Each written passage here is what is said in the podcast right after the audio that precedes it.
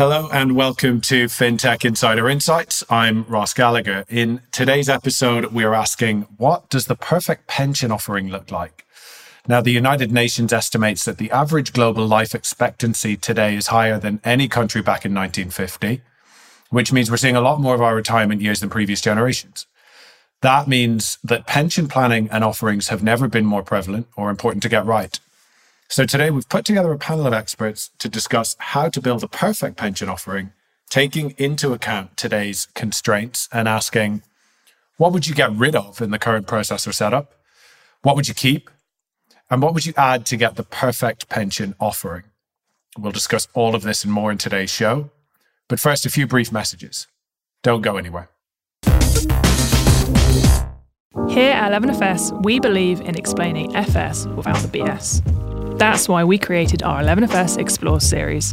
Weekly videos that break down a complicated financial services topic into something everyone can get their head around, such as on ramping, buy now, pay later, the cost of living, ESG, stablecoins, telematics insurance, and inclusive design.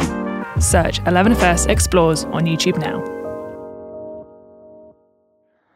These days, every new potential hire can feel like a high stakes wager for your small business. You want to be 100% certain that you have access to the best qualified candidates available. That's why you have to check out LinkedIn Jobs. Just add your job and the purple hiring frame to your LinkedIn profile to spread the word that you're hiring. Then use simple tools like screening questions to quickly prioritize who you'd like to interview and hire. It's why small businesses rate LinkedIn Jobs number one in delivering quality hires versus leading competitors. LinkedIn Jobs helps you find the qualified candidates you want to talk to faster. Post your job for free at linkedin.com slash fintech. That's linkedin.com slash fintech to post your job for free. Terms and conditions apply.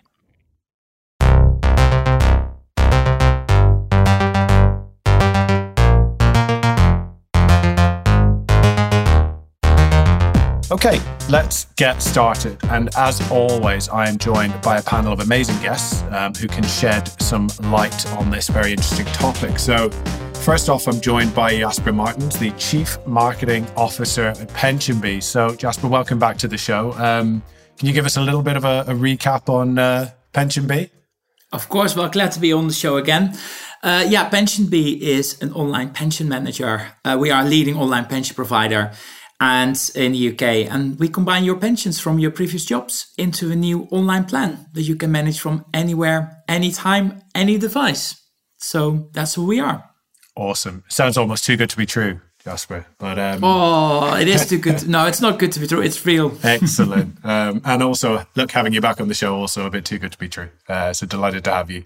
Um, so we have a, a, fintech insider debut for Andy Russell, the uh, CEO of Wealthify. You're uh, waving there, Andy, which is great. Nice start. Welcome to the show. Uh, maybe can you remind the listeners about uh, what Wealthify is, what Wealthify does, uh, particularly, I guess, when it comes to pensions?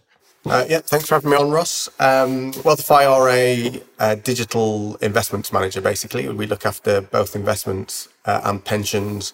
We're, we, we are trying to focus on being as simple, as accessible, and as affordable um, as we can. Uh, we offer a, a, diversified portfolio that's regularly managed by experts, and you can invest from us from a little as a pound from our investments and from as little as fifty pounds from our pensions. Awesome. Yeah, sounds great. And um, Andy, again, really, really great to have you, and, and looking forward to sort of uh, diving into this with you as well. And another uh, FinTech Insider debut for Alex Mazer, co-founder and CEO of Commonwealth. So, Alex, um, Likewise, welcome to the show. Great to have you. Uh, what should our audience know about uh, you and also about uh, Commonwealth? Yeah, thanks so much for having us, Ross. Uh, so, yeah, I'm the, the co founder and co CEO of Commonwealth. Uh, we are uh, Canada's only retirement focused fintech. we have a vision of trying to make it possible for everybody to achieve retirement security. Um, and we do that through a digital platform that combines retirement planning, saving, investing, and guaranteed income. Uh, we reach people primarily through their employer initially. And so we serve uh, small and medium employers who tend to have been left out by the traditional retirement savings system. But most of our plan members stay with us after they leave their employer and into retirement as well. So we help them with the kind of post retirement phase and the post working phase, uh, um, as in addition to, to the initial steps and, and getting started to save. That's really impressive, Alex, and um, such a, an important sort of mission, really. So um, great to have you here, and look, thanks for uh, for coming on and, and, sort of lending your insights. Um, yeah, so look, let's uh, without any further ado, uh, let's dive in. Um, so, just to uh, get us started, let's look at those aspects of the pension industry which we sort of see as being the, the, the biggest barriers and pain points currently. I suppose if we sort of go around the virtual room, how would how would each of you describe the pension industry in terms of where we are today in 2022, and I guess the markets you operate in? Maybe Alex, if I stay with you and um, we sort of work around uh, in the opposite order to the intros. Yeah, it's interesting. I mean, my, my co-founder Jonathan and I started our business because uh, we knew that we had very high quality pensions in our public sector and our government pensions. Um, Canada has some of the best in the world, and we actually wrote a report for the World Bank, you know, about how can we bring those practices to the rest uh, of the world. Uh, but we are trying to figure out how, what do we do for the rest of the market that are not covered, right? We've got most nine out of 10 Canadians work for small and medium business. Most of those people don't have a retirement plan. Uh, so there's a bar- large part of the population that's underserved. Um, most of the people that do have a plan in the private sector uh, are with a legacy provider that is quite behind on technology. So we have quite an oligopolistic market. If you have a workplace plan, chances are you're with one of three large insurance companies. If you have an individual plan, chances are you're with one of five banks. And we're starting to see a little bit more competition, uh, and we're trying to contribute to that. Uh, but it's still a fairly um, sometimes sleepy and, and slow moving market. Yeah, it does seem to lag maybe other areas of financial services where we've seen quite a bit of um, disruption already and probably uh, relatively nascent in that sense. Andy, what are your uh, what are your thoughts? Yeah, I mean, I I think I mean the pension industry's been around for uh, a fair few decades, um, and it's it's been built up to make sure that it's it's secure and appropriately looks after people's assets, and it's done a good job at that so far.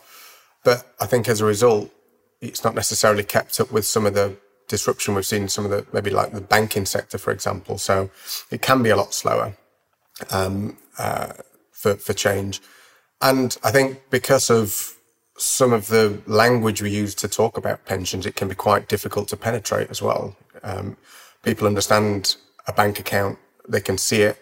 If they go to a, an ATM machine and look at a balance on there, just lots of the language we use around pensions are hard defined benefit pension schemes, final salary pensions.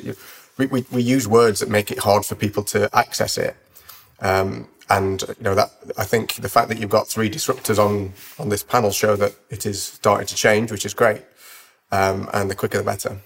Yeah, I I, th- I, really like that word to describe it. Actually, impenetrable. Um, Jasper, what are your what are your thoughts? And I suppose um, you'll have a, a probably a quite unique insight maybe into how consumers now are starting to engage directly with pensions. Do you get the sense that they're often sort of intimidated and overwhelmed? I think it's very easy to make pensions sound complicated.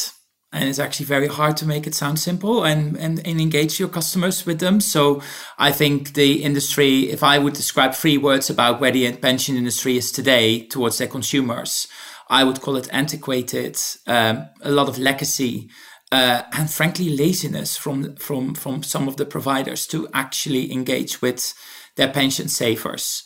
Um, so I think quite quite a few pain points uh, that I would that I see that we see uh, as PensionBee to customers today that we really want to take out is why do we still have so much paperwork with regards to pensions? Like it's 2022, we shouldn't be able to send people transfer forms if they want to transfer a pension to another provider.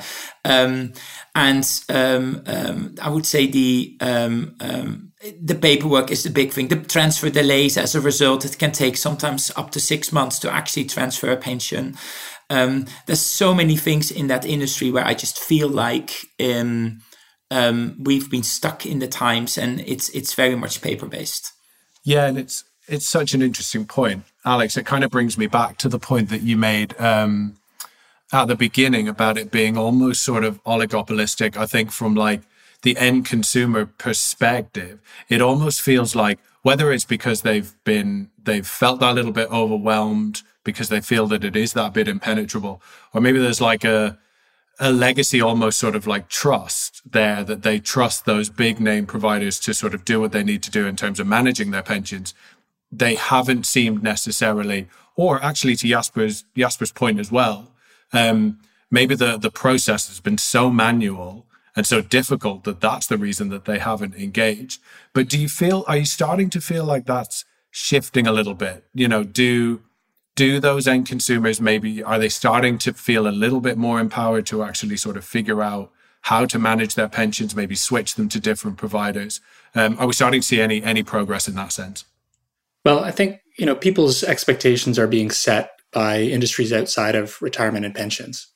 And so both consumers and employers are, you know, starting to factor in the quality of the technology as part of the buying decision and starting to demand more from from their providers. And part of it is they if they don't have examples of what good looks like, they'll be less likely to switch. But that's part of the purpose of innovation is to show people actually you can make this much much simpler for people and faster. And um, people, you know, the average consumer may not realize the effects of legacy technology, the negative effects on them. Uh, but as, as soon as they start to see, you know, more more positive examples, I think we'll start to see the market shift.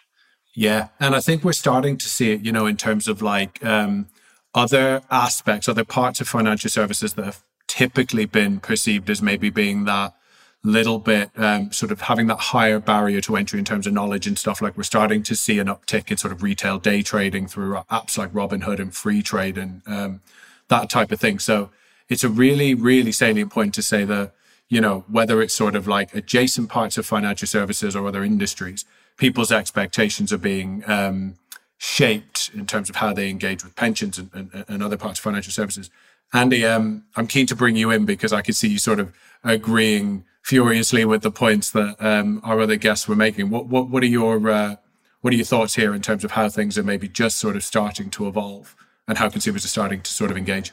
Yeah, uh, sorry, I, I, didn't mean to interrupt. I was furiously agreeing with uh, Jasper on on the time it takes for somebody to transfer a pension at the moment is completely dependent on uh, the company transferring the pensions. So the incentives are completely not in the favor of the customer. You know, if the customer wants to transfer, it can take, uh, you know, up to six months is uh, on occasion a good outcome for some people, um, which is disgraceful. Um, I think, I guess the bit I would add uh, to, to, Alex's response is um, I completely agree that the, the consumer is starting to be shaped more by other industries, which is great to see, which is kind of how disruption happens in the first place.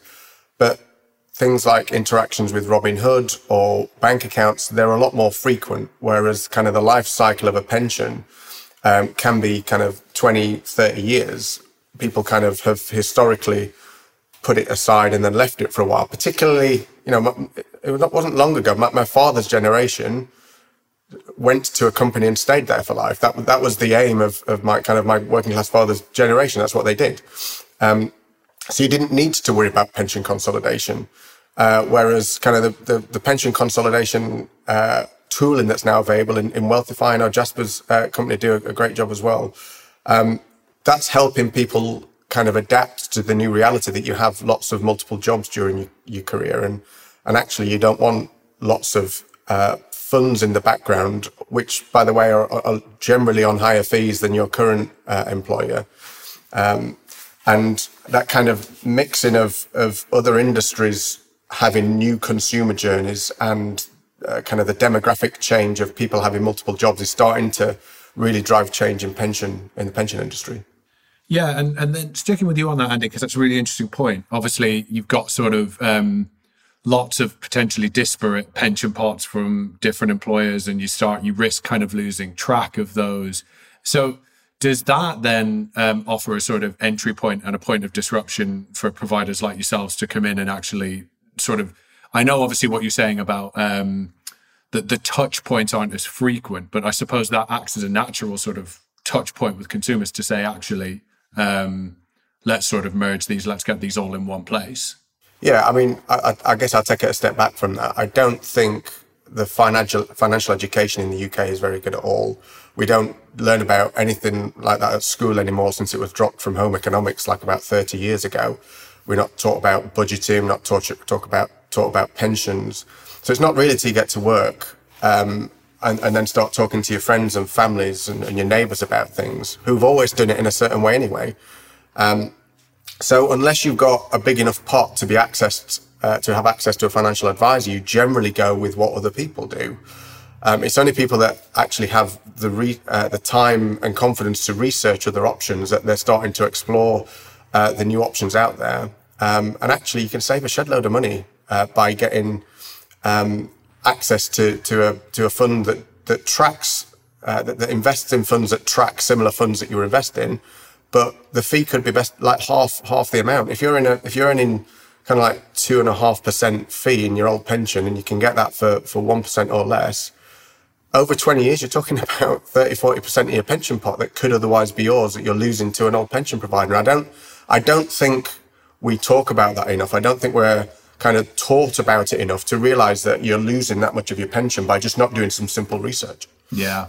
Yeah. And, and actually, it's really nice linking the sort of financial education, financial literacy piece to confidence, because I think actually a lot of people fall at that first hurdle. Jasper, again, I could see you sort of furiously uh, in agreement, keen to bring you in and get your thoughts. Um, I think in terms of the, the fees, absolutely. I think consolidation of your old pension pots and bring them together often can mean savings in terms of the way you manage your investments, but also the choice you've got um, uh, in terms of managing that. So saving, but also you've got everything together. You don't lose track.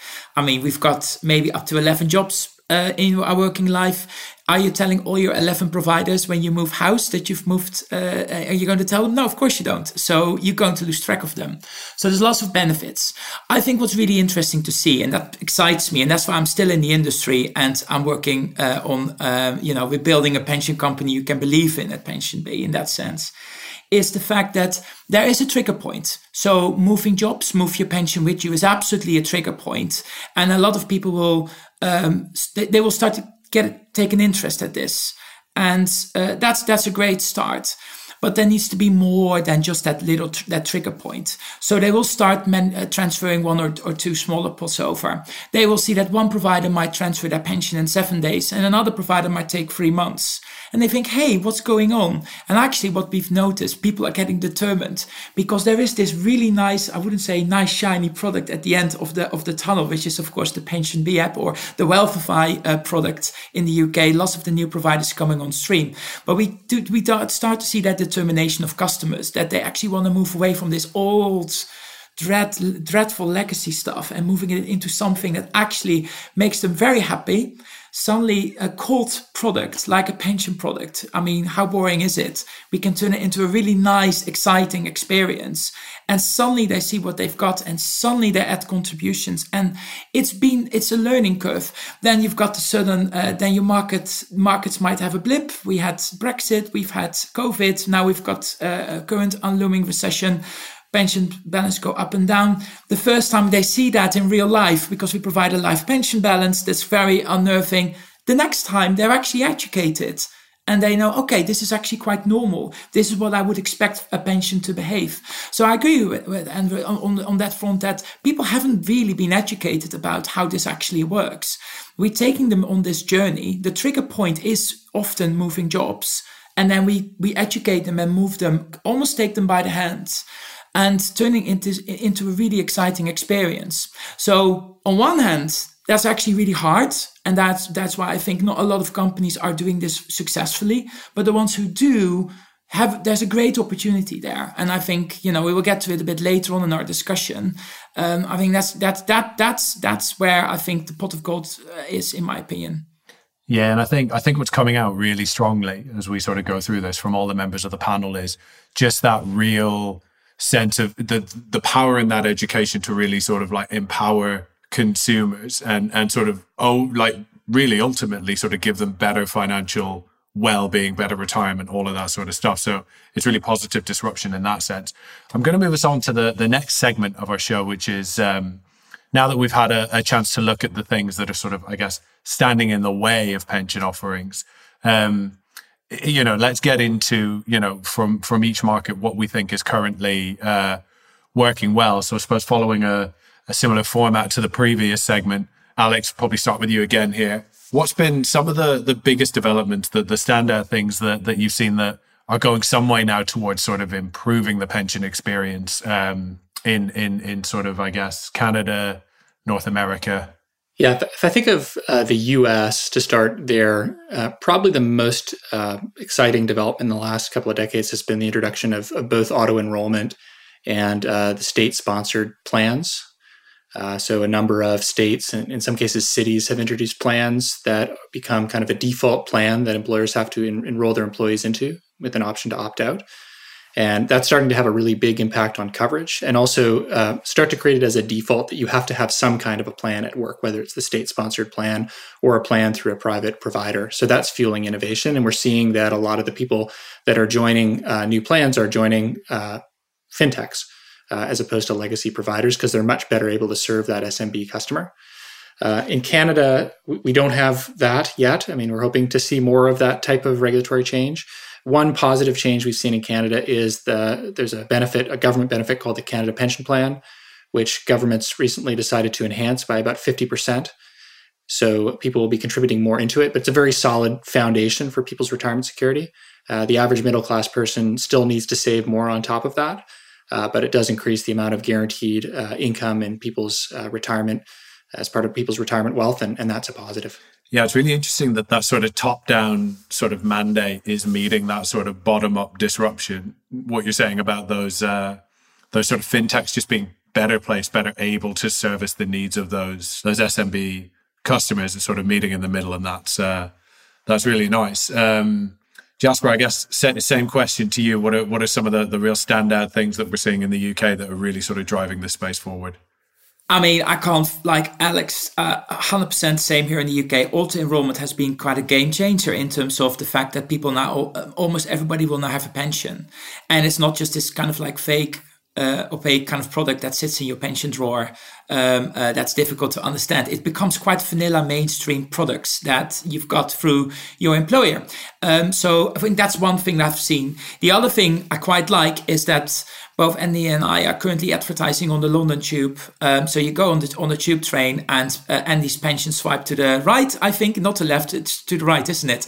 Um, uh, to open a Wealthify pension, and us building pension confidence um, campaign. So there's much more visibility about hey, you can actually do this. You can do something, and I, like us doing it alone would be quite hard and it's quite nice that there's now a couple of really nice players coming onto the market. Really bringing this now to life. So we've got people's attention now. Is what we do with it. Is the next thing next thing uh, uh, to succeed. So those are my two takeaways. Yeah that that visibility and almost that sort of like ubiquity point going back to what we talked about in the previous segment i think is really going to help to drive that conversation forward.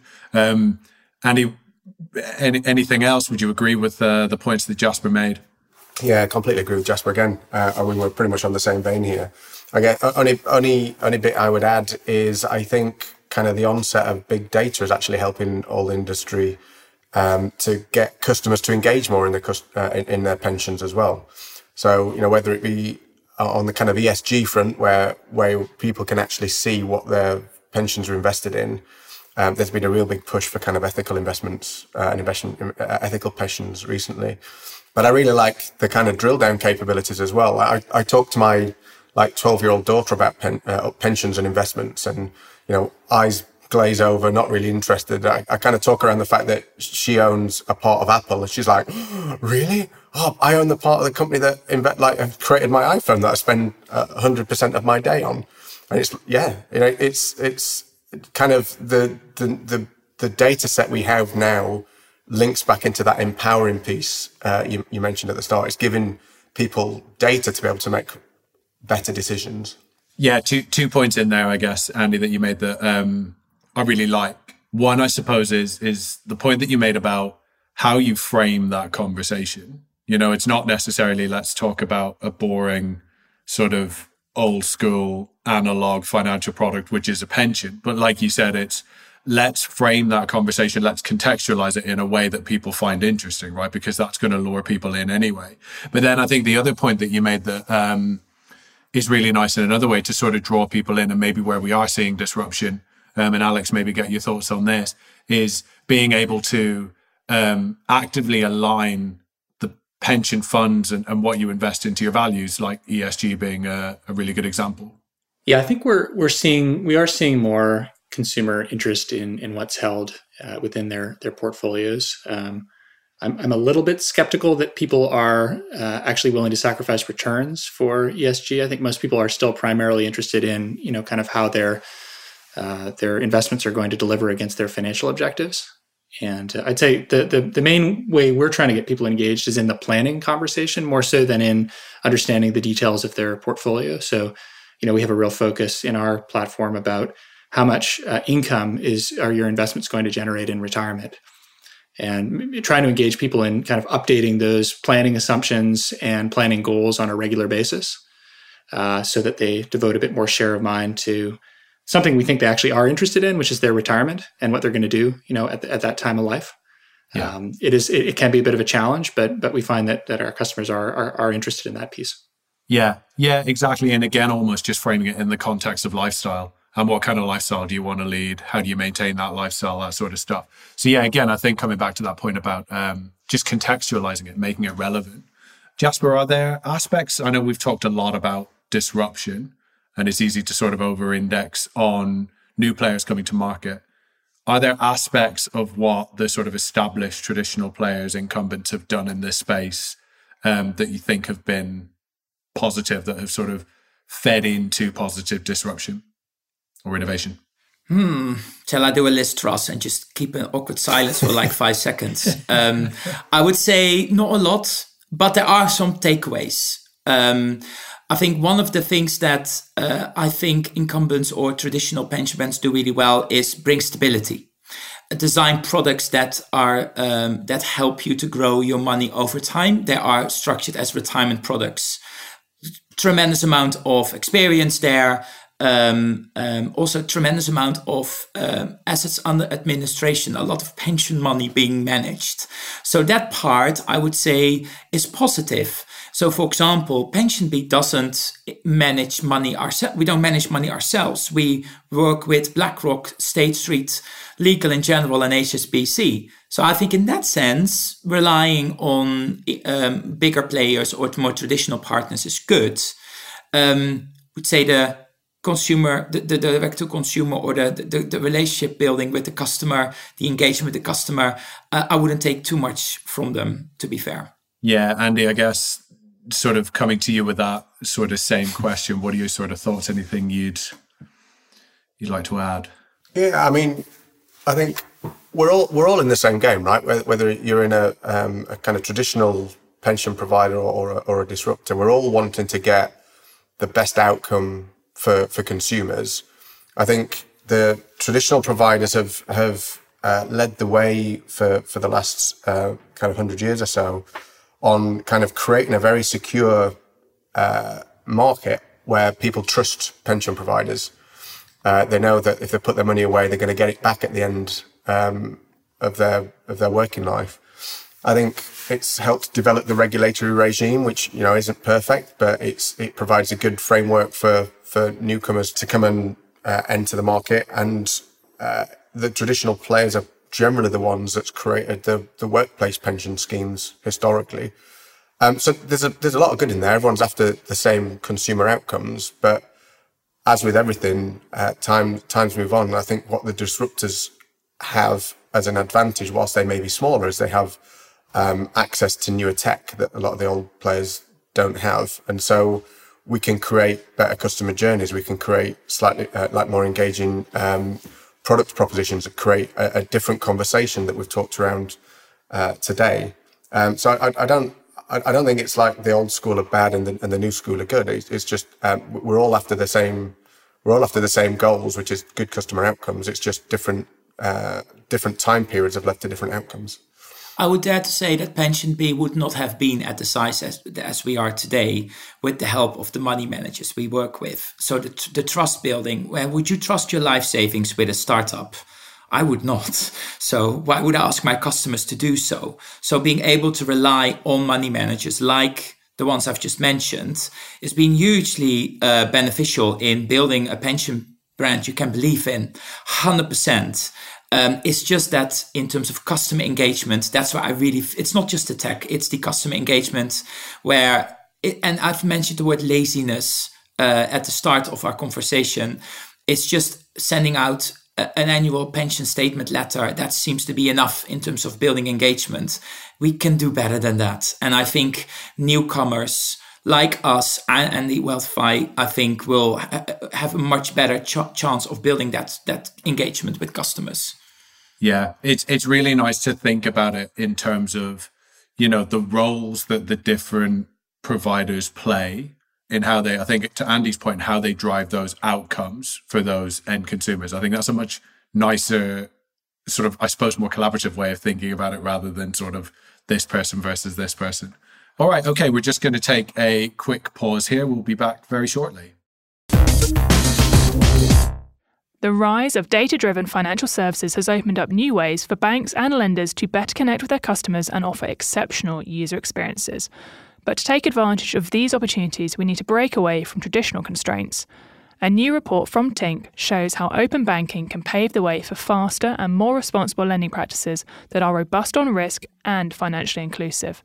To find out how Tink can help you transform lending, read the full report at tink.com forward slash 11FS. Okay, welcome back. Um, we're now going to move on to look at what the future might hold uh, when it comes to pension and what we hope the future could be. So, what's the one thing our panelists hope to see in the pensions industry in, in the future? So, Alex, uh, start with you here. Well, I go back to a regulatory change that I would like to see, you know, Canada make, which is to make it uh, a default setting that that everybody be be offered a retirement plan through their work. Um, that has been very successful, I think, in the UK and the, US and Australia and lots of other markets. And uh, Canada's a little bit behind, but hopefully we can learn from some of our our, our uh, peer countries and uh, give everybody that that default access with the option to to opt out. Yeah, I guess the one good thing about being uh, that little bit behind us there's lots of learnings um, and best practices that you can you can take from what others have done right? But uh, yeah no really really nice point. and i know we've talked about the uh, really the impact that that's delivered in in some other markets like the us and the uk so a really important one. Andy what are your thoughts? Um, I, I, I think that we're kind of heading in the right direction. Uh, we'd like to get there a bit quicker but um, kind of the, the the guts of the pension product uh, is good, better access, quicker ability to transfer um, are, are, key things. I'd love for a centrally led uh, system or set of rules that mean that pension transfers don't take like 30 days, which is a good outcome, uh, six months if it's a bad outcome or more. There should be a, a very, you think about how quickly you can um, switch your bank accounts nowadays. That was a, that was a kind of centrally uh, regulator government led regime where you can switch your bank accounts in a matter of days. It should be mandated for the pension industry as well. I think when we get to a point where uh, that is as executable at speed and simplicity uh, as as where we've got to with the with the bank accounts, uh, then I think we'll be in a good place.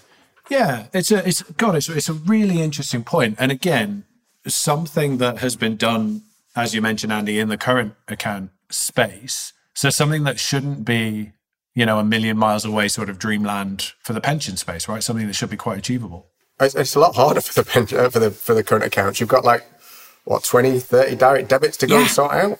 You've got one you've got one thing to transfer um, for a pension. It should it should be simple, but it, it's as as Jasper said um, earlier on, it, it's not being made simple. Um, and it's because the incentives aren't aligned. They're, they're aligned behind the, the current provider rather than the customer.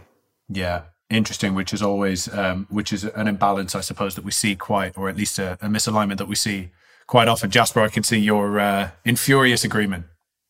Well, we are due to launch our 10 day switching guarantee campaign very soon. Um, because I think, uh, just like Andy said, like it's actually ridiculous that I mean, you have to transfer one sum of money. Uh, we're not talking about canceling direct debits and moving everything around. So I think that's one thing that I would love to see happening.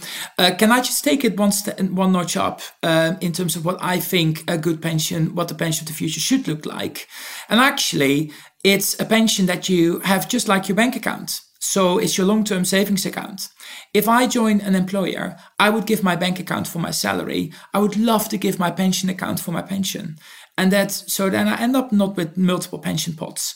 It's called pension follows the pension pot follows member uh, approach, which is a bit of a jargony, but that was abandoned by pension providers because um, well for various reasons. But I would say that would be perfect because we are going towards individual pension pot savings, not communal based uh, uh, schemes, and therefore um, having that pension pot for life.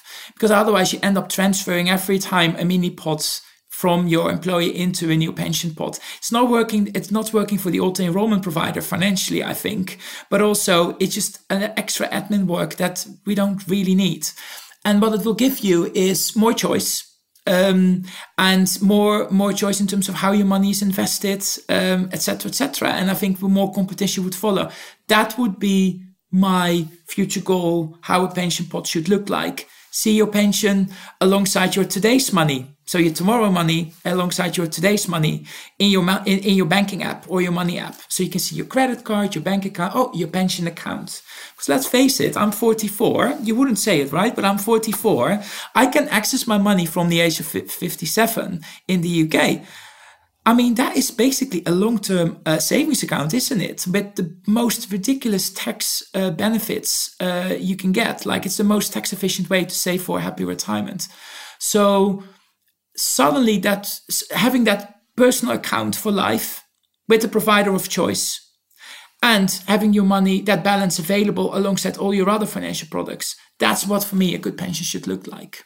And there's no paperwork inside yeah and listen you know we, we we've come back to it time and again i think throughout the show this idea of of of improving customer outcomes. And and that would be a great customer outcome like we said you know and feedback into furthering that conversation is being able Jasper, like you said, to to sort of see them side by side. One one thing that I'm I'm sort of keen to explore, and maybe we we do these together or we do them um, sort of side by side as one. The impact of sort of rising inflation on pensions. Maybe Alex, I'll come just for your thoughts on this, and then what that means as well for maybe um, pension funds investing in sort of alternative digital assets. So we are seeing, I know, a rise of um, a rise in, in pension funds investing in cryptocurrencies and that sort of stuff. So up to you whether you want to take those two together or separately. Um, but yeah, interested in your thoughts. Yeah, certainly the the impact of inflation is being being felt in savings rates. Um, I think in, in, a number of countries, right? Uh, as people get squeezed. Um, I think in Canada we saw the biggest quarterly decrease in household wealth since 2008. And when people look for for additional money, often that does come out of their their retirement savings. So there's, you know, that's one way, I, I guess, of, of, of looking at it. Um, the labor market, at least here, continues to be very tight. So a lot of small and mid-sized employers are looking to enhance their benefits and are looking to enhance their compensation as well. So it kind of cuts both ways in terms of the industry. And we are seeing a lot of small and medium employers seeing kind of a retirement benefit as a cost-effective way of providing that competitive compensation uh, at a time when employees are looking looking for more. Um, in terms of digital assets and cryptocurrency, um, we've been pretty cautious on that. So we don't allow uh, members currently to, to invest in crypto. Uh, our current view is that the the risks of that outweigh the the benefits, uh, both from an employer perspective and from a plan member perspective. Uh, so that's that's where we're landing on that that issue for the time being. But it's obviously a fast changing space and something that we'll continue to monitor. Yeah, no, that that makes perfect sense. And Andy, of course, um, in, in, terms of putting the the UK lens on that question, obviously we had a, our own sort of. I was I was going to call it a mini crisis. Actually, I think it was a full blown crisis um, with with with pension funds in response to the the new chancellor's mini budget. What are your sort of thoughts on what's going on at the minute? Yeah, I think you know tra- trade volumes are quite low. So when when something comes out of the blue, um, it it has a, a multiplicative effect and that's what we're seeing in the market at the moment. Lots of lots of volatility. I think to kind of answer your earlier question, um, inflation overall should start in the long term in, in, in inflate uh, dividend outcomes for customers, which should inflate equities. But what we're seeing at the moment is highly unexpected inflation, um, which which people are then worried is going to turn into uh, recession on the back of it uh, increasing interest rates. So you, you are kind of creating sh- sh- uh, lots of shorter term volatility uh, from from what's happening, and higher interest rates impact bonds. And, and most um, kind of investment strategies, or traditionally investment strategies, have been equities and, equities and bonds. So I think people are starting to look at alternatives because the, the traditional like, equities and bonds structure hasn't performed well this year. Uh, but but the kind of crypto assets, uh, blockchain based investments, they've, they've, been around for longer than just this year. Um, there was a lot of interest, uh, particularly in, in last year when when people were uh, kind of home during during COVID. And I guess I'm a, I'm a bit mixed, really. I think it's awesome that people are getting in, interested in, in investments and pensions. And if uh, crypto is a way of doing that, then then we should use that to try and get people to to um, continue that engagement. Um, but crypto is highly volatile, and as Jasper mentioned earlier on, we, we're, looking at like um, kind of 13 year investments in Jasper's case, 20, 30 year investments for when you're looking at pensions for, for um, some people just getting into it. Um, and as as a, as a kind of the discretionary management part of our uh, of our product means we we match our investment strategies to people's long-term investment horizons. We're not looking at taking kind of trading gains intraday, intra-week, intra-month as crypto goes up and down. We're looking at what's going to grow over three, five, 10, 20 years. Um, and we just don't know enough about crypto yet. So for, for us, it's not in our investment strategy. It's an asset. We will consider it at the right time.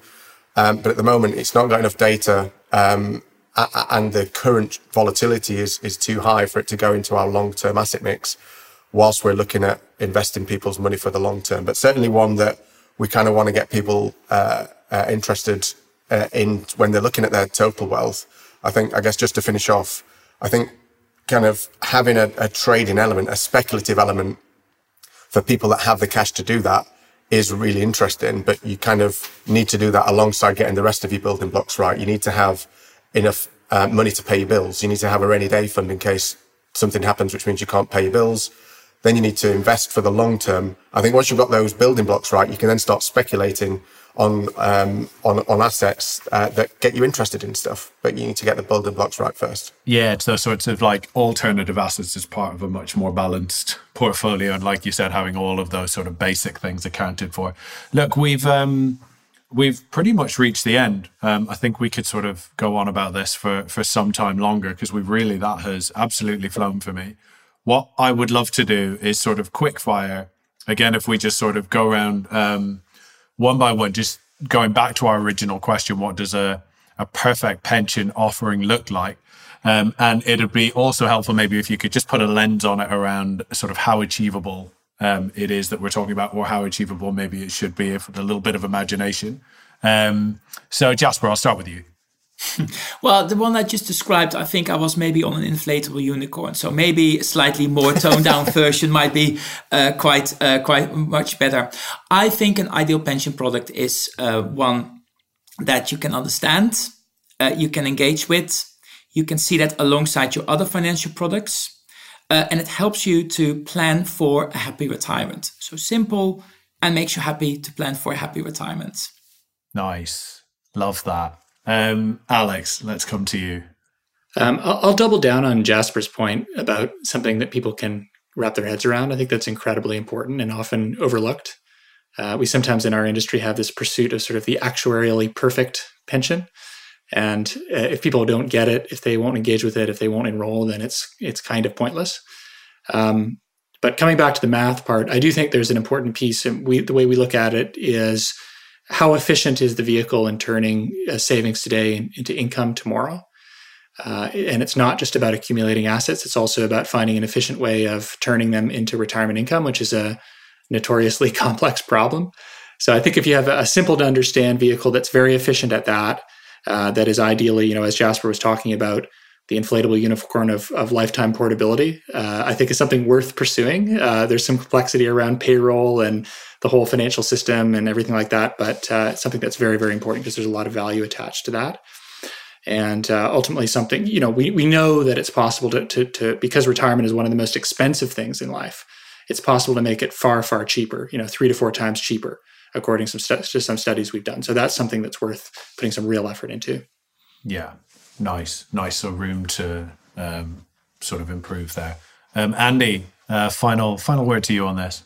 Yeah, I'm just going to echo what the, the boys have already said. Um, simple, accessible, and engaging. I think we're doing a good job so far uh, disrupting the space on simplicity uh, and accessibility across all of our um, companies.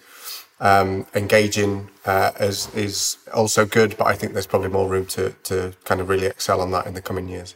Yeah, which is a nice way to leave these shows, isn't it? It's kind of like lots done, more to do. That feels like quite an optimistic um, place to be. Okay, that wraps up um, today's discussion. So, look, thank you all so much for joining me. Uh, where can people find out more about you and about your companies?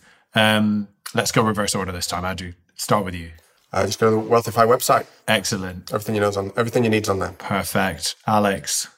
So we're at commonwealthretirement.com and on Twitter at CW Retirement. Excellent. And Jasper. Pensionbee.com or download the PensionBee app or on Twitter at PensionBee. It's all the same. Excellent. all right. And you can find me at Ross Gallagher07 on Twitter or 11fs.com. Uh, thanks for listening. Um, if you've liked what you've heard, do subscribe to our podcast. Uh, don't forget to leave us a review. Um, it really does help us to make the show better, and it also helps other people to find it. As always, if you want to join the conversation, find us on social media. Just search for 11FS or FinTech Insider or email podcast at 11fs.com. Thanks very much. Goodbye.